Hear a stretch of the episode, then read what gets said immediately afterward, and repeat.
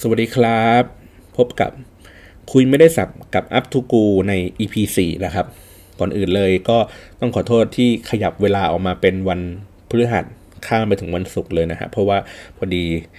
มีแขกมาที่บ้านแล้วก็ค่อนข้างวุ่นวายไม่ไม่มีความเป็นส่วนตัวในการอัดเสียงอะไรอย่างนี้เท่าไหร่นะครับก็เลยเลื่อนขยับเวลาออกมานิดนึงนะฮะก็ที่ติดค้างกันไว้เมื่อตอน อี พี สาม นะครับก็คือเรื่องของการพูดถึงเรื่องของบล็อกเกอร์พูดถึงวิธีการใช้งานของเอ่อออนไลน์อินฟลูเอนเซอร์ต่างๆว่ามีความแตกต่างกันยังไงหรืออะไรแบบนี้นะครับสืบเนื่องมาจากเมื่อสักประมาณสัปดาห์ที่แล้วนะฮะมี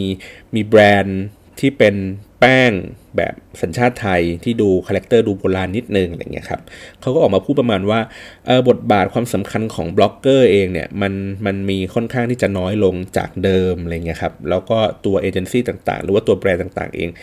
ควรให้ความสำคัญกับเอ่อกับวิธีการสื่อสารแบบอื่นๆมากขึ้นพลังของบล็อกเกอร์กำลังจะลดลงไปอะไรเงี้ยฮะแล้วก็อีกประมาณสัก สามถึงสี่ ชั่วโมงหลังจากบทความนั้นขึ้นเขาคนที่ให้ให้ข้อมูลลักษณะดังกล่าวเนี่ยเขาก็มาขอโทษว่าเฮ้ยไม่ใช่นะบล็อกเกอร์ทั้งหลายครับเราไม่เคยลืมคุณเลยนะครับเรามีทุกวันนี้ได้ก็เพราะพวกคุณนะครับอะไรเงี้ยเพราะว่าบทความนั้นค่อนข้างที่จะสะเทือนวงการบล็อกเกอร์อยู่เหมือนกันบางคนก็ถึงกับแบบบอกว่าไม่ใช้ของแกแล้วหรืออะไรแบบนี้นะครับซึ่งจริงๆแล้วแบรนด์ที่ที่ที่เขามาได้ในทุกวันนี้ที่เขาสามารถที่จะไปพูดกับผู้คนได้ว่าบล็อกเกอร์อาจจะมีบทบาทที่ลดลงแล้วอะไรเงี้ยเขาก็เกิดขึ้นมาจากตัวบล็อกเกอร์นะหมายถึงว่าเขาก็เป็นคนที่จะนำโปรดักต์นี้เอาไปให้กับบล็อกเกอร์ได้ทดลองใช้หรืออะไรแบบนี้เพื่อให้เกิดกระแสให้ผู้คนพูดถึงพูดถึงสินค้าตัวนี้มากขึ้นอะไรเงี้ยครับถ้าเกิดใครได้ไปเรียนในเรื่องของโซเชียลมีเดียการทำมาร์เก็ตติ้งบนโลกออนไลน์เงี้ยครับเคสของผลิตภัณฑ์ตัวนี้จะถูกพูดถึงในวงการการศึกษาค่อนข้างที่จะบ่อยนะครับพูดถึงเรื่องของประสบการณ์การประสบความสำเร็จในการที่จะเปลี่ยนเปลี่ยนแพ็คเกจนะครับเปลี่ยนลุคเปลี่ยนวิธีการนำเสนอวิธีการเล่าเรื่องแล้วก็ใช้พลังในโลกโซเชียลมีเดียในการขับขับเคลื่อนและผลักดันไอ้แบรนด์แคมเปญตัวนี้ให้ให้มันสำเร็จขึ้นนะฮะก็ในสภาวะเมื่อสักประมาณ สามถึงสี่ ปีที่แล้วผมผมก็ยอมรับว่ามันเป็นเรื่องที่ใหม่นะแต่วันนี้แม้ว่ามีใครจะมาทำตามรอยนั้นก็ตามเนี่ยมันก็ไม่รับประกันว่าจะประสบความสำเร็จแล้วนะครับเพราะว่ามันมันมีปัจจัยหลายๆอย่างที่ที่มันทำให้ในเวลานั้นมันทำได้ในเวลานี้มันทำไม่ได้แล้วโอเคไม่เป็นไรทีนี้ผมก็จะมาพูดในภาพรวมของของกลุ่มคนที่มีอิทธิพลทางความคิดในโลกออนไลน์หรือว่าเรียกว่าออนไลน์อินฟลูเอนเซอร์กันนะครับคำคำนี้มันเป็นคำที่เขาเรียกไงเป็นคำเรียกกว้างๆของกลุ่มบุคคลที่ที่สามารถที่จะชักจูงให้คนน่ะเชื่อในสิ่งสิ่งนั้นได้ว่าคนคนนี้พูดชี้นำไปทางนี้ทางนั้นนะครับแล้วก็ทำให้คนเขาคล้อยตามไปได้เนาะในในในคำคำนี้ครับมันมันดูคือเขาจะเขาจะใช้คำนี้ในเรื่องของการตลาดค่อนข้างเยอะแต่ในความรู้สึกของผมเนี่ยมันมันอาจจะไม่ได้หมายความถึงเรื่องของการตลาดหรือเรื่องของการขายของอะไรอย่างนี้อย่างเดียวนะมันพูดถึงเรื่องของผู้นำทางความคิดในในในมุมมองต่างๆเช่นมุมมองทางด้านศิลปะมุมมองในเรื่องของความเชื่อการมองผู้คนการมองสังคมในเรื่องของการเมืองอะไรต่างๆนะครับออนไลน์อินฟลูเอนเซอร์เองอ่ะค่อนข้างมีอิทธิพลในการที่จะชี้นำผู้คนไปนะครับจริงๆมันมีทฤษฎีของทางนิเทศศาสตร์เองอ่ะที่พูดถึง เอ่อ เรื่องของผู้นำทางความคิดนะครับก็คือก่อนหน้านี้เขาเขาเขาเขายังไม่มีคำนี้นะเรื่องของอินฟลูเอนเซอร์ครับก่อนหน้านี้เขาเชื่อว่าเอ่อคนที่มีอิทธิพลในการชี้นำทิศทางของผู้คนได้มันเกิดจากตัวที่เป็นสื่อมวลชนนะครับเราจะเคยได้ยินทฤษฎีที่เป็นเรื่องของเข็มฉีดยาหมายถึงว่าสื่อมวลชนฉีดอะไรเข้าไปให้กับผู้ฟังนะครับคนเขาก็จะเป็นไปตามนั้นนะครับมันมันมันเริ่มมาจากตอนที่มันมีเคสหนึ่งก็คือสื่อวิทยุเมื่อก่อนเขาก็มันมีอยู่วันหนึ่งเขาก็เหมือนอ่านละครนะครับละครวิทยุแต่ว่าทำให้ดูเหมือนเป็นพาดหัวข่าวว่ามนุษย์ต่างดาวบุกโลกแล้วอะไรอย่างเงี้ยครับพอเสร็จปุ๊บผู้ฟังที่ที่ที่ได้ฟังเขาก็เชื่อว่าไอเนี่ยมันคือข่าวจริงๆนะมันคือมันคือเรื่องจริงที่เกิดขึ้นแล้วก็มีความแตกตื่นโกลาหลกันในเมืองที่ที่ได้รับฟังข่าวนี้อะไรอย่างเงี้ยครับมันก็เลยเป็นเป็นหนึ่งใน ทฤษฎีของของสื่อสารมวลชนว่าสื่อเองอ่ะมีพลังในการที่จะผลักดันให้ผู้ฟังอ่ะไปในทิศทางอะไรใดๆก็ตามอะไรเงี้ยครับเสร็จปุ๊บสักพักสักระยะหนึ่งก็มีคนออกมาโต้แย้งว่าเฮ้ยมันไม่ใช่เรื่องนี้เสมอไปนะไม่ได้เป็นเรื่องของสื่อมวลชนเองที่มีพลังต่อผู้ฟังมากขนาดนั้นนะครับก็คือมีกลุ่มคนอีกกลุ่มนึงอ่ะที่เขาเรียกว่าอินฟลูเอนเซอร์ในการที่จะชี้นำให้ผู้คนอ่ะไปไปในทิศทางใดๆได้มีบทบาทพอๆกับตัวที่เป็นสื่อมวลชนเองนะครับมันหมายถึงว่าไม่ได้จำกัดอยู่เฉพาะแค่สื่อเองที่สามารถที่จะทำสิ่งนี้ได้ก็คือเป็นคนคนที่ใครก็ตามที่มันดูน่าเชื่อถือแล้วคนก็เชื่อในสิ่งสิ่งนั้นกับกับเขานะครับเขาก็จะเชื่อว่าไอ้ข้อความนี้น่าจะเป็นจริงอะไรอย่างเงี้ยนะฮะถ้าเราสังเกตลึกเข้าไปอีกในเรื่องของในช่วงเวลาที่เป็นเรื่องการเมืองสีเสื้อผมก็มีตั้งข้อสังเกตเอาไว้ว่าแม้ว่าคนคนนั้นเองอ่ะจะให้ข้อมูลที่คลาดเคลื่อนจากความเป็นจริงแต่ผู้ฟังหรือว่าผู้ติดตามเนี่ยที่ที่ติดตามคนนั้นอ่ะเขาก็ยังเชื่อโดยโดยสนิทใจว่านี่คือข้อมูลที่มันจริงทั้งๆ ท, ที่เขาแค่แบบเปิดใน Google เนี่ยแล้วเช็คดูอ่ะก็รู้แล้วว่ามันไม่ใช่เรื่องจริงหรืออะไรแบบเนี้ยแต่เขาก็เหมือนแบบโอเคผ่านมาจากคนนี้แล้วอย่างน้อยก็ถูกกรองแล้วว่านะมันน่าจะเป็นจริงนะอย่างเงี้ยโดยก็คือเชื่อไปแล้วโดยที่ไม่ต้องกลับไปตรวจสอบอีกทีนึงว่ามันใช่ไม่ใช่อะไรแบบเนี้ยเพราะฉะนั้นแล้วมันค่อนข้างที่จะมีพลังอยู่พอสมควรนะครับในในในตัวที่เป็นอินฟลูเอนเซอร์ทีนี้พอพอเข้ามาตัวที่เป็นออนไลน์มากขึ้นเนี่ยนะครับมันก็จะมีในหลายๆแพลตฟอร์มเขาก็จะมีออนไลน์อินฟลูเอนเซอร์ที่ที่ที่ถูกเรียกกันไปตามชื่อต่างๆกันนะครับอ่าผมไล่ทีละแพลตฟอร์มเลยแล้วกันอย่างเอ่อถ้าเป็นอย่าง Facebook นะครับFacebook เองเนี่ยก็จะมีออนไลน์อินฟลูเอนเซอร์ที่ที่เขาจะเรียกกันนะว่าอย่างเช่นเป็นเอ่อพวกเพจดังๆต่างๆเป็นแอดมินเพจดังนะฮะก็คือเพจที่มีผู้ติดตามสักหลักหมื่นขึ้นไปหรืออะไรอย่างเงี้ยฮะแล้วก็มีคาแรคเตอร์ที่ชัดเจนคือคนอ่านดูรู้ว่าอ๋อคอนเทนต์ที่ออกมาจากเพจนี้ลักษณะแบบนี้วิธีการเขียนแคปชั่นแบบนี้นะมันมันคือตัวตนหรือเป็นคาแรคเตอร์ของเพจเพจนี้อะไรอย่างเงี้ยครับเพราะฉะนั้นเนี่ยแต่ละเพจเขาก็จะพยายามสร้างคาแรคเตอร์มันออกมาให้มันเป็นที่จดจำได้ชัดเจนมากขึ้นนะครับก็จะเป็นพอร์ทัลของกลุ่มคนที่เป็นลูกเพจลูกเพจก็จะเข้ามาเลี้ยงให้เกิด engagement หรือว่าการสร้างการกระจายการแชร์คอนเทนต์ออกไปมากขึ้นเพื่อจะเกณฑ์คนเข้ามาไลค์ในเพจนี้มากขึ้นนะครับผมก็จะเรียกกลุ่มคนพวกนี้ว่าเป็นพวกเพจดังเนาะโอเคเอ่อแล้วก็จะมี Net Idol นะครับที่อยู่บนบน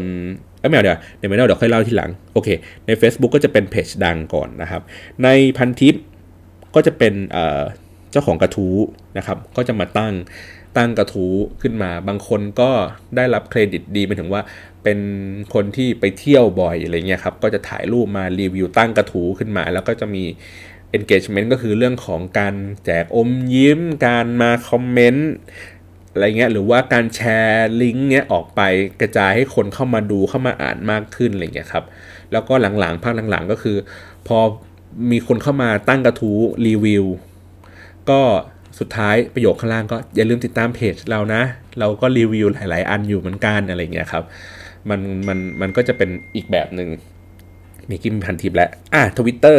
Twitter ก็อาจจะง่ายหน่อยก็คือดูจากจำนวนที่เป็น follow เยอะๆนะครับหรือว่าจริงๆแล้วอาจจะไม่ follow เยอะๆอาจจะไม่ได้มีมีปัจจัยที่จะกลายเป็นออนไลน์อินฟลูเอนเซอร์ได้เพราะบางทีมันก็เป็น user ผีหมายถึงว่าผมผมผมผมเคยไปคุยกับฝรั่งเขาก็บอกว่าเขาก็ถามว่า Twitter ผมมันมีมี follow เท่าไหร่ผมก็บอกมีมาสักหมื่นกว่าๆมั้ง หนึ่งหมื่นสองหมื่น อะไรเงี้ยเขาก็แบบว่าอ๋อเหรออยู่ไปซื้อแถวบังกลาเทศมาเหรออะไรเงี้ยคือคือในจำนวน user จำนวนที่ follow มาเนี่ยมันก็อาจจะไม่ได้วัดคุณภาพของการมีพลังในการสื่อสารกับผู้คนได้มากนักนะครับก็แต่ว่าจริงๆมันเป็นตัวเลขที่วัดผลได้ง่ายๆเวลาเราไปเคลมกับลูกค้าว่าเฮ้ยคนนี้น่าจะมีพลังนะเพราะว่าการชักจูงให้ใครสักคนหนึ่งเชื่อในข้อมูลนั้นหรือไม่เชื่อในข้อมูลนั้นน่ะเวลามันวัดผลจริงๆมันวัดค่อนข้างยากว่าเขาอ่านแล้วเขารู้สึกเชื่อไหมสมมุตินะฮะผมทวิตไปในเรื่องบอกว่าโหเอ่อบาร์บีคิวพาซ่าแบบเฮ้ยอร่อยมากเลยเปลี่ยนกระทะใหม่แล้วอร่อยมากเลยคนที่เห็นทวิตผมแล้วเดินเข้าร้านจริงๆอ่ะมันมีสักกี่คนมันก็ตอบไม่ได้ถูกไหมเพียงแต่ว่าเขาก็ใช้ในจำนวน follow ว่าเฮ้ยสมมุติผมมี follow อยู่ สองหมื่น อ๋อโอเคอย่างน้อยถ้าผมทวิตเรื่องของบาร์บีคิวพลาซ่าไปเนี่ยมันอย่างน้อยมี follower ตั้ง สองหมื่น ในการที่เขาจะได้เห็นข้อมูลตัวนี้แล้วเขาจะนึกถึงแบรนด์ตัวนี้แล้วก็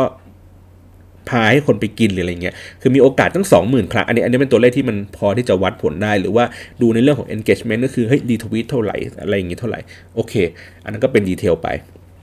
เนาะเพราะฉะนั้นอ่ะ Twitter ก็จะดูจากจำนวนที่เป็น follow นะครับดูจำนวน follow เป็นหลักว่าเฮ้ยสมมุติคนเกินสักหมื่นนึงเขาก็จะเรียกกันว่าเอ้ยเป็นเซเลบทวิตเตอร์อะไรแบบนี้นะครับทีนี้อย่างตัวที่เป็นเอ่อ ไอ จี นะครับ ไอ จี ก็จะเป็นคนที่มีคนตามเยอะๆเอ่อหลักเกินสักหลักหมื่นขึ้นไปอะไรเงี้ยเขาก็จะดูเป็นมีมีเป็นผู้ที่มีอิทธิพลทางความคิดของผู้คนแหละนะครับอ่าใน ไอ จี ก็จะมีความพิเศษอีกก็คือว่ามีคนที่เป็นเหมือนดาราคนที่โด่งดังในโลกออฟไลน์เข้ามาเล่นนะครับในในในในโลกออนไลน์มากขึ้นอะไรแบบเนี้ยหรือคนที่เกิดมาจากออนไลน์แบบพิวรี่ออนไลน์เลยอะไรเงี้ยอย่างพิมถาอย่างเงี้ยอ่ะก็คือโลกออฟไลน์เนี่ยไม่มีใครรู้จักพิมถาหรอกแต่โลกออนไลน์เนี่ยโด่งดังมากถ้าเทียบกับสมมติใหม่ดาวิกาอย่างเงี้ยใหม่ดาวิกาก็จะแบบโด่งดังในโลกออฟไลน์มากแล้วก็อาจจะเพิ่งเริ่มมามาโผล่ในออนไลน์หรืออะไรแบบนี้เนาะมันก็จะมีความแตกต่างกันแล้วก็มีแพลตฟอร์มอื่นอย่าง YouTube นะครับเขาก็จะเป็นยูทูบเบอร์ก็คือคนที่ถ่ายคลิปนะครับมาพูดนำเสนอตัวเองตัวตนก็จะอาจจะเป็นพวก beauty blogger หรืออะไรอย่างนี้ต่างๆหรือว่าเป็นคนที่แคสเกมนะครับหรือถ้าเราจำได้เมื่อย้อนเวลากลับไปก็อาจจะเป็นเชฟหมีมาผัดอาหารลงคลิป YouTube อะไรอย่างนี้กันเนาะแล้วก็อีกกลุ่มหนึ่งก็จะเป็นคนที่เรียกว่าบล็อกเกอร์นะครับบล็อกเกอร์เนี่ยก็ไม่ไม่ได้จำเป็นอยู่ที่แพลตฟอร์มใดแพลตฟอร์มหนึ่งก็จะดูเป็นกว้างๆนะครับบางคนก็เลือกที่จะเขียนเป็นบนเว็บไซต์เขียนเป็นเท็กซ์ประกอบรูปอะไรอย่างนี้ครับก็อันนี้ก็อาจจะเรียกว่าบล็อกเกอร์ก็ได้นะฮะหรือว่าคนที่อาจจะอยู่บน Twitter พูดสิ่งนี้บ่อยๆเขียนเว็บไซต์บ้างเล็กน้อยมีเพจมีอะไรอย่างนี้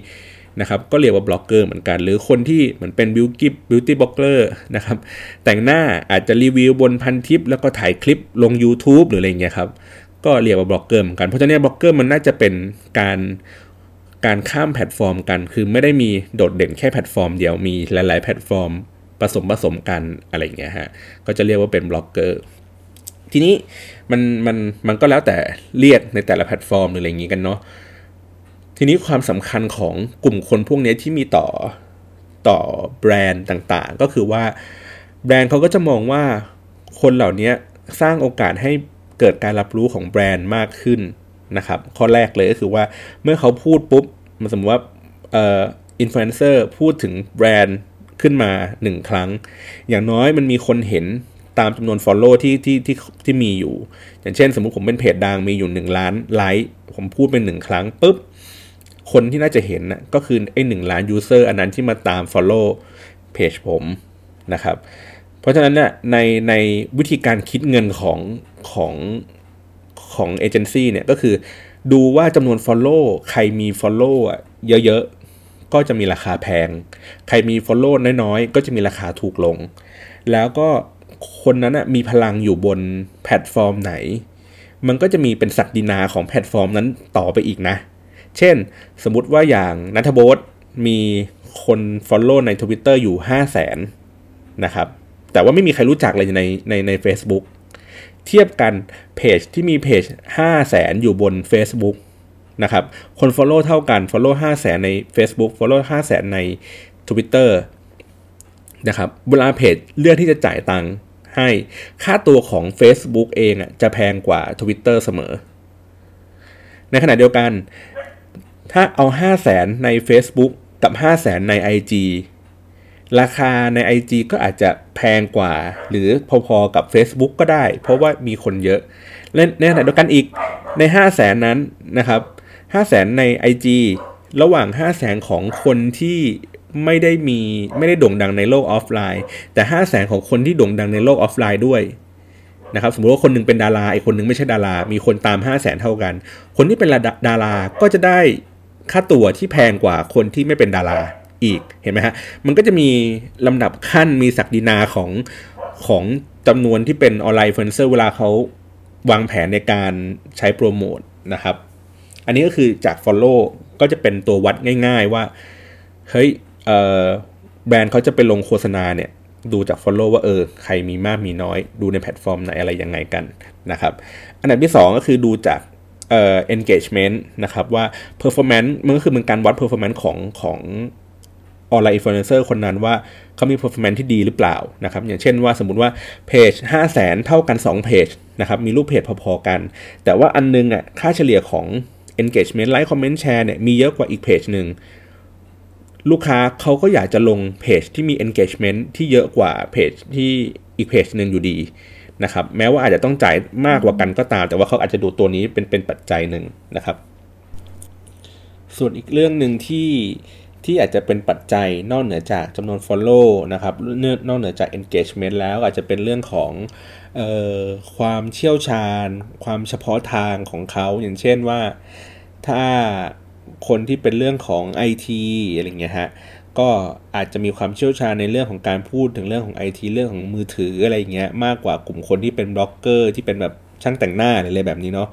ก็ก็ความเฉพาะทางในเรื่องที่เขาพูดก็จะเป็นปัจจัยหนึ่งในการที่เขาจะเลือกว่าเขาจะใช้ใครดีในการมามามาพูดถึงตัวแบรนด์ของเขานะครับก็เนี่ยมันมีมีประมาณสามปัจจัยเนี่ยแหละที่ที่ที่ที่เลือกกันในการในการตัดสินใจเลือกที่จะใช้ออนไลน์เป็นอินฟลูเอนเซอร์คนไหนนะครับแล้วก็เรื่องของแพลตฟอร์มเองก็มีความสำคัญอีกเหมือนกันว่าว่าในการสื่อสารว่าเขาอยากจะใช้แพลตฟอร์มอะไรในการพูดถึงมันนะครับอย่างเช่นถ้า อี พี ที่แล้วที่ผมพูดไปเรื่องของอุตสาหกรรมทีวีในอุตสาหกรรมบันเทิงอะไรเงี้ยครับเขาก็อาจจะให้น้ำหนักของเอ่ออินฟลูเอนเซอร์ที่เป็น Twitter อาจจะให้น้ำหนักเยอะกว่าในในในอื่นๆอะไรเงี้ยครับแต่ว่าจริงๆมันขึ้นอยู่กับแท็กติกของของของเขาด้วยนะว่าเขาก็อาจจะมองว่าความเป็นแมสในโซเชียลมีเดียมันอาจจะกองอยู่ที่ตัวที่เป็น Facebook เป็นหลักเพราะ Facebook มีผู้ใช้งานเนี่ยค่อนข้างที่จะเยอะกว่าตัวที่เป็น Twitter อะไรเงี้ยบางครั้งเองเนี่ยเขาก็วางแผนว่าการใช้เพจต่างๆพูดถึงรายการทีวีเองอะไรเงี้ยครับมันก็จะทำให้รายการทีวีได้รับได้ได้รับมีมีมีคนที่ได้เกิดการรับรู้มากขึ้นนะครับเขาก็จะไปฝากพวกเพจดังๆให้พูดถึงตัวเนื้อรายการมากขึ้นนะครับซึ่งจะเป็นแท็กติกแบบไหนเป็น performance แบบไหนเนี่ยจริงๆผมมีตัวชี้วัดอยู่นะอย่างเช่นอย่างที่บอกว่าเป็นรายการทีวีก็ได้นะครับการที่การที่ใช้เพจดังๆในการพูดถึงรายการทีวีพวกนั้นน่ะเอ่อคือเขาก็มองว่าพอเพจดังมีคนตามเขาอยู่เป็นหลักแสนเนี่ยครับการที่ให้เพจดังอ่ะพูดถึงรายการทีวีเองก็จะทำให้คนรับรู้เป็นหลักแสนแต่เขาก็ไม่ได้มองว่าไอ้เพจนั้นน่ะกลุ่มคอทาร์เก็ตของเขาว่าคือใครอย่างเช่นเอ่อเพจเอ่อสมมุติสัตว์โลกอมตีนอะไรอย่างเงี้ยครับให้พูดโปรโมทแบบรายการให้พูดโปรโมทเอ่อสินค้าไอติมหรืออะไรอย่างเงี้ยมันก็ดูประหลาดดูตลกอ่ะมันดูไม่เข้ากันอ่ะถูกไหมเพจมันเป็นพูดถึงเกี่ยวกับเรื่องของสัตว์ความกวนตีนของสัตว์ความสนุกความตลกของสัตว์ความน่ารักของสัตว์อะไรเงี้ยแต่แบบให้พูดถึงโปรดักต์ที่ไม่เกี่ยวข้องอะไรกับสัตว์เลยอะไรเงี้ยมันก็ดูแปลกๆดูไม่ค่อยเข้ากันนะครับมันก็เลยมีมีมีผลก็คือว่าพอเราให้เราเชื่อว่าออนไลน์อินฟลูเอนเซอร์มีพลังได้เนี่ยเกิดขึ้นจากตัวที่เป็น follow เยอะๆที่เป็นเอ่อ engagement เยอะๆแล้วก็มีความเป็นเฉพาะทางมากขึ้นอะไรเงี้ยแบรนด์ต่างๆก็แบบเหมือนเหมือนเหมือนเลือกใช้กลุ่มคนที่ไม่ถูกต้องอะฮะคือเห็นว่ามี follow เยอะมี engagement ดีโอเคกูไปสปอนเซอร์เพจนี้เลยนะฮะแล้วก็ทำทุกวิธีทางที่ให้เพจนั้นนะให้พูดถึง product เขาให้ได้นะครับบางครั้งก็มีเอ่อ creative idea ว่าโอเคคุณช่วย blend คำพูดของที่จะพูดถึงสินค้าเราให้เป็นสไตล์ของเพจคุณหรือบางทีก็ส่งไปดื้อๆเลยให้มันพูดแบบโง่ๆเลยคิดแคปชั่นให้เลยแล้วก็โพสต์ไปอย่างเดียวว่างั้นนะครับซึ่งไอ้โพสต์ไปอย่างเดียวเราก็จะเห็นในในในพวก ไอ จี ที่เราจะให้ให้ดาราเนี่ยโพสต์สินค้าก็คือถือสินค้าขึ้นมาแล้วก็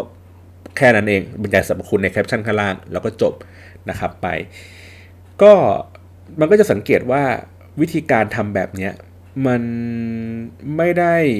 engagement ที่เยอะอย่างที่เป็นที่ควรจะเป็นนะฮะ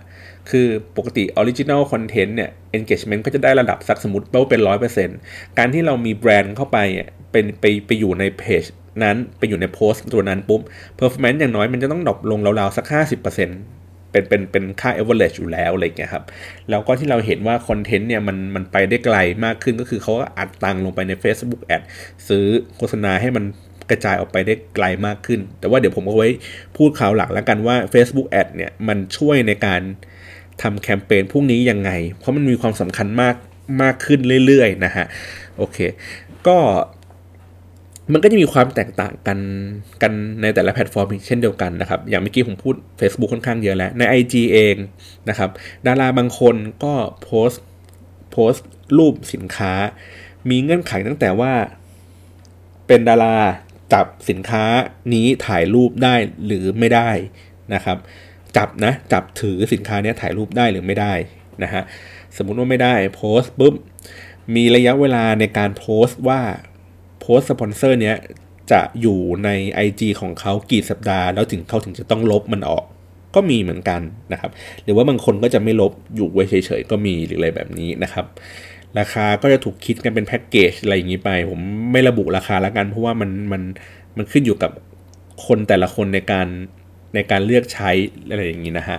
ก็จะมีความมีรายละเอียดของมันอยู่พอสมควรในในการเลือกใช้ใน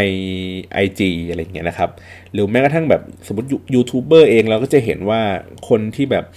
คือเขาก็จะพยายามไทยอินเข้าไปอยู่ในตัวรายการอะไรอย่างงี้มากขึ้นนะครับก็ให้คิดว่า YouTube อ่ะมันก็จะเหมือนกับรายการทีวีก็คือว่าสปอนเซอร์พยายามที่จะเข้าไปอยู่ในในรายการใดรายการหนึ่งเข้าไปก็อาจจะเป็นซื้อแต่ซื้อโฆษณาที่เป็นหัวคลิปบน YouTube นะครับก็คือว่าขึ้นว่าเป็น Pre-roll อ่ะก็คือก่อนที่จะดูคลิปก็ดูโฆษณาเขาก่อนนะครับซื้อเป็นแบนเนอร์ก็มีอันนี้คือแบบเบาๆหรือว่าซื้อไปในเนื้อคอนเทนต์ก็คือไปเบลนด์มันออกมาถ้าเราเห็นภาพชัดๆหน่อยก็จะเป็นพวกเฟสเฟ่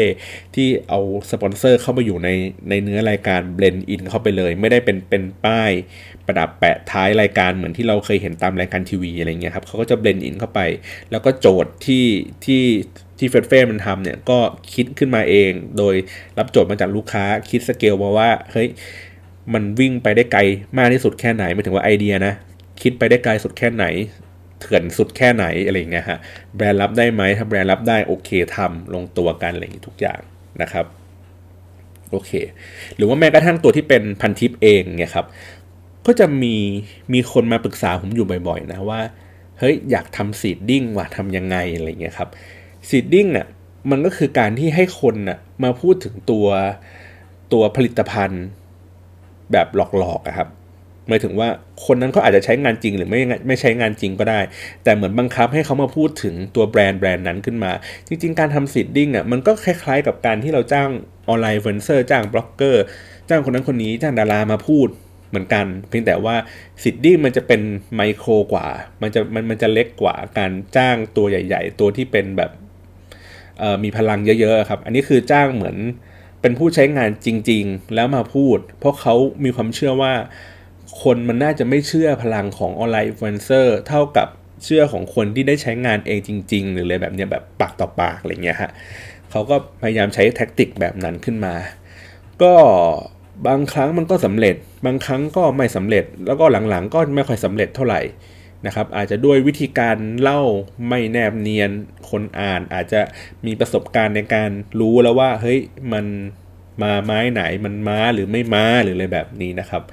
แต่ก็มีหลายๆแบรนด์ที่เขาก็ยังรู้สึกว่าการที่สร้าง conversation ที่เกี่ยวกับแบรนด์เนี้ยมากขึ้นมากขึ้นเนี่ยมันจะมีโอกาสทำให้แบรนด์เนี้ยเป็นที่รู้จักมากขึ้นเหมือนกันนะครับก็อย่างที่บอกคือทั้งหมดทั้งทั้งหลายทั้งปวงเนี่ยออนไลน์อินฟลูเอนเซอร์ก็จะเป็นอีกวิธีการหนึ่งที่จะทำให้แบรนด์เองอ่ะมีการรับรู้ได้มากขึ้นนะครับต่อมาเมื่อรับรู้อย่างเดียวแล้วอ่ะมันอาจจะไม่พอบางแบรนด์มันต้องมีการเหมือนได้ทดลองใช้อ่ะได้ได้มากได้ได้พูดถึงประสบการณ์ในการใช้งานมันมากขึ้นอะไรอย่างเงี้ยครับก็เริ่มจะเป็นเรื่องของการรีวิวเนาะก็ไม่ได้พูดถึงตัวแบรนด์อย่างเดียวแล้วพูดถึงความรู้สึกที่มีต่อแบรนด์ที่มีต่อสินค้าตัวนั้นมากขึ้นไปอีกอะไรเงี้ยครับเพราะฉะนั้นเนี่ยการการที่ทำให้คนอ่ะไปรีวิวได้ปุ๊บเนี่ยมันก็อาจจะใช้ออนไลน์อินฟลูเอนเซอร์ได้ได้แคตตากอรีที่น้อยลงจากเดิมที่การแค่พูดเมนชั่นตัวแบรนด์นี้เฉยๆอย่างเงี้ยครับอาจจะเป็นเราอาจจะไปฝากให้ดาราพูดก็ได้ หรืออาจจะฝากให้เพจดังพูดถึงมันก็ได้อะไรอย่างนี้แต่พอเป็นเรื่องของการรีวิวปุ๊บเราอาจจะให้ดาราพูดไม่ได้แล้วเพราะดาราเขาไม่ยอมเราอาจจะให้เพจดังพูดไม่ค่อยได้แล้วเพราะว่ามันอาจจะเป็นความชอบของเขาเขาอาจจะไม่ชอบแล้วเขาก็อาจจะไม่อยากจะพูดหรืออะไรอย่างนี้ก็อาจจะเป็นเรื่องของบล็อกเกอร์ก็จะเป็นคนมีประสบการณ์ในการใช้งานพวกนี้แล้วก็เลือกตามรสนิยมของของของตัวเองก็คือกลายว่าบล็อกเกอร์ขายรสนิยมของขายประสบการณ์ขายขายความรู้สึกของตัวเองอ่ะออกไปมากขึ้นอะไรอย่างนี้นะฮะเราก็จะเห็นว่ามันก็จะเป็นสายที่เอ่อเป็นบล็อกเกอร์ที่เป็นบิวตี้บล็อกเกอร์หรือว่าคนที่เป็นชิมอาหารอะไรอย่างเงี้ยครับถ้าเรานึกภาพย้อนกลับไปไกลๆเลยก็คือเหมือนแม่ช้อยนางรำอะไรอย่างเงี้ยครับแบบเปิดพิสดารถ้าเราเห็นตรานี้คือโอเคเราเราเชื่อว่าเฮ้ยอาหารร้านนี้มันต้องอร่อยแน่ๆหรืออะไรแบบนี้เนาะแล้วก็มันก็เลยกลายมาเป็นอยู่บนโลกออนไลน์คือว่าถ้าสมมุติว่าบล็อกเกอร์คนนี้ไปรีวิวการันตีมาแล้วว่าเฮ้ยมันอร่อยอย่างเงี้ยเราก็จะเชื่อว่าร้านนี้มันอร่อยอะไรแบบนี้นะครับอ่ะเมื่อกี้มีการรับรู้แล้วใช่ไหมฮะมีเรื่องของการประสบการณ์แล้วสุดท้ายปลายทางก็คือเป็นเรื่องของอันนี้เป็นเป็นตัวของแบรนด์นะเรื่องของการที่จะแบบไลฟ์ให้คนเนี่ยที่อยู่บนโลกออนไลน์ให้กลายเป็นผู้ซื้อกลายเป็นผู้ใช้งานของเขาจริงๆอันนี้คือสเตจที่ยากที่สุดนะครับแล้วก็เป็นเป็นสเตจที่ที่มีความสำคัญในในในโลกปัจจุบันนี้มากขึ้นนะครับจากเมื่อก่อนปกติอ่ะคนก็แค่แบบเอ้ยก็อยากจะ พี อาร์ แบรนด์ก็ให้เกิดการรับรู้โดยทั่วไปนะครับหรือว่าให้เกิดการทดลองใช้เพื่อให้เกิด engagement อะไรบางสิ่งบางอย่างให้คนยั่วให้คนแบบอยากจะซื้อแต่ว่าสุดท้ายแล้วมันไม่ได้ตอบโจทย์ในเรื่องของ อาร์ โอ ไอ ของเขาในเรื่องของการที่เขาลงทุน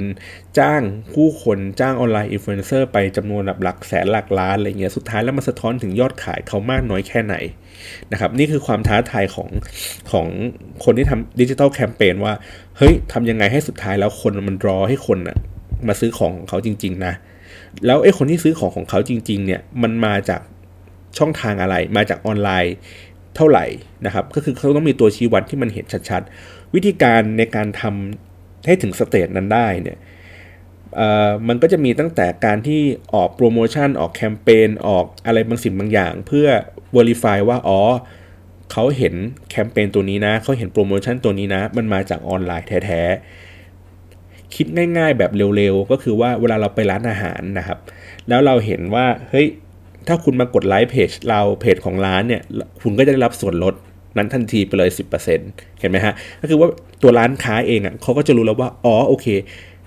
เนี่ยคนเนี้ยยอดขายเนี่ยมันมาจากออนไลน์เดือนนึงเดือนนึงเขามีคนที่มาจากออนไลน์เนี่ยเท่าไหร่นะครับแต่พอมันเป็นแบรนด์ใหญ่ๆมากขึ้นมากขึ้นเรื่อยๆเนี่ยสเกลที่ใหญ่ขึ้นใหญ่ขึ้นเรื่อยๆเนี่ยการทำสเตจแบบนี้มันก็จะยากขึ้นเช่นเดียวกันนะครับก็บางครั้งเราก็จะเห็นออนไลน์อินฟลูเอนเซอร์เนี่ยให้ให้เหมือนเป็นโค้ดอะไรบางสิ่งบางอย่างว่าโอเคใช้โค้ดนี้นะไปกรอกซื้อของออนไลน์สมมุติผ่าน Lazada ก็ได้เอาโค้ดเนี้ยคุณไปกรอกปุ๊บคุณจะได้รับส่วนลดทันทีสมมุติ สิบเปอร์เซ็นต์ ยี่สิบเปอร์เซ็นต์ อะไรอย่างเงี้ยครับถ้าเกิดว่าคุณได้ซื้อของตามที่เรารีวิวไปอะไรแบบเนี้ยมันก็จะทำให้ตัวแบรนด์เขาเนี่ยเริ่มที่จะวัดผลได้ว่าอ๋อพลังของออนไลน์อินฟลูเอนเซอร์ที่เขาลงทุนไปเนี่ยสุดท้ายมันสะท้อนออกกลับมาที่ยอดขายได้ราวๆเท่าไหร่นะครับซึ่งผมว่าตัวเนี้ยมันเป็นส่วนสำคัญที่จะกระเทือนต่อออนไลน์อินฟลูเอนเซอร์มากกว่าเรื่องของ engagement ด้วยซ้ำนะครับเพราะเรื่องของ engagement เนี่ยปัจจุบันเนี้ยมันสามารถที่จะ boost ได้เนาะผ่านการซื้อ Facebook Ad สารพัดนั่นนู่นนี่อะไรอย่างนี้ไปแต่เรื่องของการที่ drive ให้คนไปถึงยอดขายถึงหน้าร้านถึงการมีประสบการณ์แม้กระทั่งแค่ทดลองใช้ทดลองขับหรืออะไรแบบเนี้ยฮะไอ้สเตจเนี้ยมันค่อนข้างที่จะยากอะในการที่ทำให้คือออนไลน์อินฟลูเอนเซอร์เองอะค่อนข้างยากที่จะที่จะทำชักจูงให้คนอะไปทำในสิ่งสิ่งนั้นได้คือโอเคคนอาจจะเชื่อว่าข้อมูลมันเป็นแบบนี้แบบนั้นก็ตามแต่สุดท้ายแล้วคนที่กล้าคนที่ติดตามออนไลน์อินฟลูเอนเซอร์คนนั้นเนี่ยแล้วเขาไปลองทำจริงๆลองซื้อมันจริงๆลองใช้มันจริงๆเนี่ยอืมมันต้องเป็นคนที่แบบมีพลังมากๆเลยเป็นคนที่แบบสามารถมีอิทธิพลทางความคิดกะกะกับผู้ใช้งานพอสมควรเลยไหมฮะมันก็คือความท้าทายของตัวออนไลน์อินฟลูเอนเซอร์เองที่จะต้องพัฒนาศักยภาพตัวเองอยู่ตลอดเวลานะครับสร้างความน่าเชื่อถือสร้างประสบการณ์ให้ให้ให้มากขึ้นนะครับแล้วก็ลองลองมีวิธีการในการเล่าเรื่อง ใหม่ๆที่รู้สึกว่าเออเราเล่าแบบนี้นะคนชอบอะไรเงี้ยคนคนมีฟีดแบ็กที่ดีอะไรแบบนี้นะฮะก็ปรับปรุงวิธีการกันต่อไปเรื่อยๆหรือว่าขยายช่องทางให้ตัวเองแข็งแกร่งมากขึ้นอย่างสมมติว่าผมอาจจะเขียนเว็บเว็บบล็อกอะไรอย่างนี้อยู่แล้วอะไรเงี้ยฮะก็ขยายออกไปทางไปเปิดเพจเพิ่มขึ้นไปด้วยอีกอันนึงไหมอะไรอย่างนี้ก็คือขยายแพลตฟอร์มมากขึ้นให้ให้มีช่องทางที่หลากหลายในการเข้ามาถึงตัวคอนเทนต์มากขึ้นอะไรแบบนี้นะครับเพราะฉะนั้นแล้วออนไลน์อินฟลูเอนเซอร์เองโดยสรุปนะครับก็คือว่าก็จะมีแพลตฟอร์มที่เขาเก่งและโดดเด่นอยู่นะครับแล้วก็วิธีการเลือกใช้แต่ละคนแต่ละแพลตฟอร์มก็ต้องดูจุดวัตถุประสงค์หลักของการสื่อสารว่าเราต้องการที่จะสร้างให้เกิดการรับรู้แบบในเชิงวงกว้างหรือเราต้องการที่จะสร้างประสบการณ์ให้ให้คนเขารู้สึกว่าเฮ้ยใช้สิ่งนี้แล้วมันดีแล้วมันเชื่อก็ต้องให้คนที่เขามีความเชี่ยวชาญในบางเรื่องเป็นคนพูดนะครับหรือว่าเราต้องการเอ่อ engagementนะครับให้คนมาไลค์คอมเมนต์แชร์มากขึ้นเพื่อเพื่อขยายการรับรู้ให้มากขึ้นไปอีกหรือสุดท้ายจริงๆแล้วเราต้องการตัวที่เป็นยอดขายว่าเออยอดขายนี่แหละมันจะเป็นตัวชี้วัดที่สำคัญเพราะฉะนั้นแล้วเนี่ยให้คิดถึงตัววัตถุประสงค์เป็นหลักก่อนว่าเราจะใช้แคมเปญนี้ออกแบบแคมเปญนี้มาเพื่ออะไรนะครับเพื่ออะไรเสร็จปุ๊บแล้วเราถึงค่อยเลือกตัวที่เป็นออนไลน์อินฟลูเอนเซอร์ว่าแพลตฟอร์มไหนที่น่าจะเหมาะกับตัวนี้แล้วก็ดูย่อยลงไปอีกว่าเฮ้ยคนนี้มี performance ที่ดีไหมคนนี้มีวิธีการเล่าเรื่องที่ดีหรือเปล่านะครับผมยกตัวอย่างอย่างแบรนด์หนึ่งที่ผมเคยทำไอเดียหนึ่งที่ผมเสนอไปก็คือว่าปกติเราจะเลือกออนไลน์อินฟลูเอนเซอร์ที่เป็นคนนะครับปัญหาก็คือว่าพอมันเป็นคนปุ๊บเนี่ย